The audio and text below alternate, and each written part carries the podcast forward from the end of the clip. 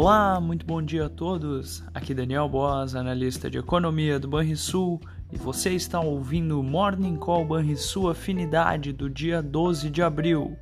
Lá fora, a inflação ao consumidor dos Estados Unidos e a última ata do Fed deverão clarear o direcionamento da autoridade monetária para a sua próxima reunião sobre o tema, que acontecerá em maio.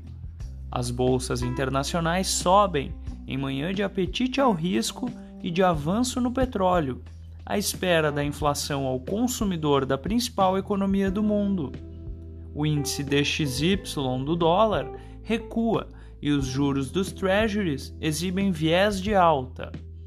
Ao que sugerem os indícios, os investidores apostam em uma desaceleração da inflação por lá, mas que poderá ser mantida firme diante do mercado de trabalho aquecido, somado a pressões no setor de serviços. Por enquanto, a expectativa é de novo aumento de 25 pontos base nos juros americanos para maio. Essas foram as notícias internacionais. No Brasil, teremos a divulgação dos dados das vendas no varejo referentes ao mês de janeiro. Ademais, os mercados devem ser guiados pelo humor após conhecermos a inflação americana e após, é claro, o rally dos ativos domésticos ontem. O IPCA de março, abaixo do esperado, levou a curva de juros a apontar corte da taxa Selic já na reunião de junho. Enquanto isso, a bolsa disparou, como comentamos, e o dólar recuou ante o real.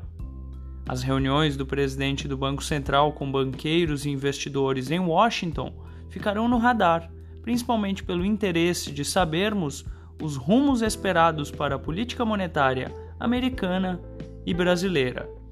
Fechamento do mercado. O dólar encerrou a terça-feira com queda de 1,1% aos R$ 5,00. O Ibovespa avançou expressivos 4,2% aos 106.214 pontos, e o S&P 500 ficou estável a 4.109 pontos. O DI futuro para janeiro de 2024 caiu 10 pontos base, a 13,12%.